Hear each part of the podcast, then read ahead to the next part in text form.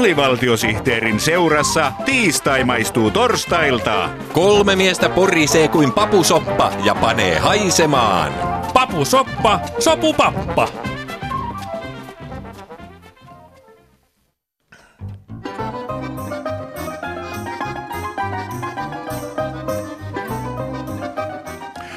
Tässä tulee ajankohtaisohjelma Itä missä milloin. Asiaa meiltä ja muualta Itä-Euroopasta.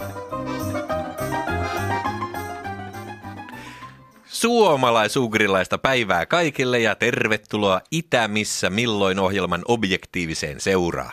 Suomi on vihdoinkin löytämässä oikean paikkansa maailmassa, kun Juha Sipilän ykköshallitus leikkaa kehitysavusta, kansainvälisistä ympäristöhankkeista ja koulutus- sekä tutkimusmäärärahoista. Näillä toimenpiteillä hallitus siirtää Suomea vihdoinkin omiensa joukkoon, osaksi asenteiltaan yhtenäistä itä-eurooppalaista perhettä.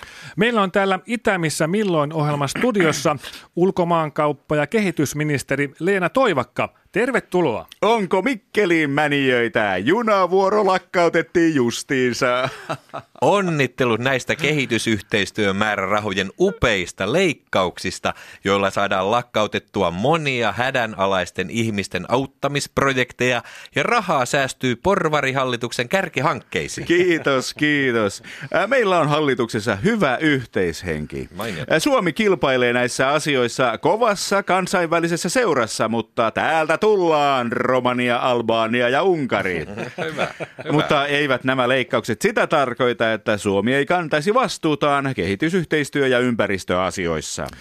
Miten Suomi sitten edistää näitä asioita, jos hankkeilta ja projekteilta viedään jo luvatut määrärahat? Mm. Kyseessähän on hallituksen strategian muutos. Vai niin? Rahoituspohjainen toiminta lopetetaan, mutta sen sijaan korostamme kehitysyhteistyö- ja ympäristöasioita entistä voimakkaammin juhlapuheissa. Kuulostaa nerokkaalta. Mitä tämä tarkoittaa käytännössä? No tämä on itse asiassa yksi hallituksen kärkihankkeista. Jaha. Jokainen ministeri aloittaa jokaisen juhlapuheensa sanoilla kehitysyhteistyö- ja ympäristöasioita on voimakkaasti korostettava. Aivan. Näin minäkin aloitin puheeni eilen Mikkelin tyttölyseon 4B-luokan historian tunnin avajaisissa. Jaha. Tämähän on erinomainen tapa parantaa maailmaa ja Suomen mainetta maailmalla, ulkomaankauppa- ja kehitysministeri Leena Toivakka. Juuri niin.